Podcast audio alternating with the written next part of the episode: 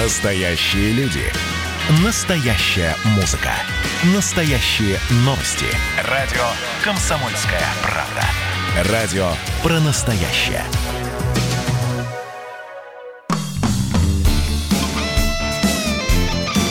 Свое дело.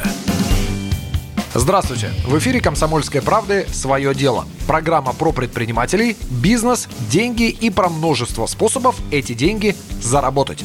Сегодня речь пойдет о том, почему контроль качества работы сотрудников намного эффективнее при удаленной работе, чем в случаях, когда все сотрудники трудятся в офисе.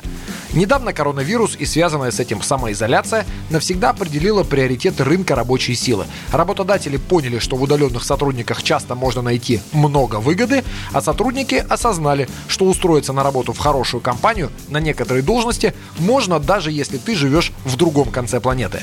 Но возникает серьезный вопрос. Что делать с контролем? Ведь когда сотрудник работает в офисе, то лучший способ понять, что он работает, это просто бросить на него взгляд, визуально убедившись в том, что сотрудник на месте и усердно трудится. Но часто это так только на первый взгляд. На деле же оказывается, что выбирая самый удобный в кавычках инструмент контроля, визуальный контакт, работодатель может путать целенаправленную и целедостигающую работу с так называемой имитацией бурной деятельности. В итоге реальные показатели эффективности, такие как количество исходящих звонков, количество отправленных предложений, количество, а главное качество выполняемых задач, да и в конце концов такой важнейший показатель, как, например, сумма заработанных денег, все это подменяется одним, самым простым, совершенно неэффективным, но интуитивно воспринимаемым как достаточным показателем визуального контроля. То есть банально, на месте сотрудник или нет. Если на месте, это хорошо. Если не на месте, то это плохо. И это главная ошибка контроля, которая ликвидируется сама собой, как только вы начинаете работать с сотрудниками удаленно.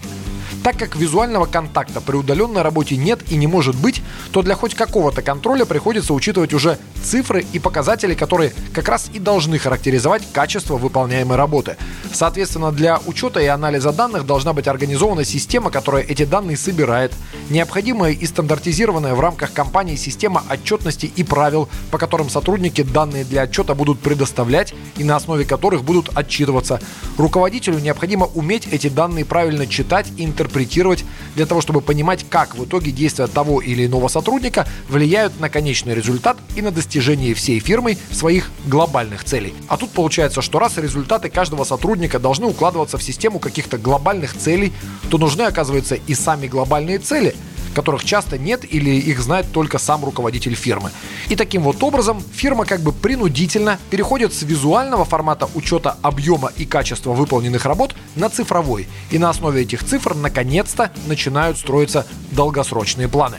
А еще внезапно оказывается, что некоторые сотрудники, которые раньше могли пользоваться авторитетом и уважением за годы выслуги, совершенно не справляются с возложенными на них задачами. Хотя на работе бывают каждый день и даже кажется, как будто работают больше всех. Но в конечном итоге мир уже давно встал на путь перехода оплаты за результат, а не за количество часов, в течение которых кто-то там сидит в рабочем кресле. Так что получается, что найм удаленных сотрудников – это наравне с рекламой и здоровой конкуренцией еще один двигатель прогресса. На сегодня это все. В следующих выпусках продолжим тему оптимизации бизнес-стратегий и способов заработать больше меньшими усилиями. Это была программа «Свое дело» для предпринимателей и всех, кто хотел бы ими стать. Слушайте нас в эфире «Комсомольской правды» и на всех основных подкастах Яндекс Музыка, Apple Podcast, CastBox и других. До свидания. Свое дело.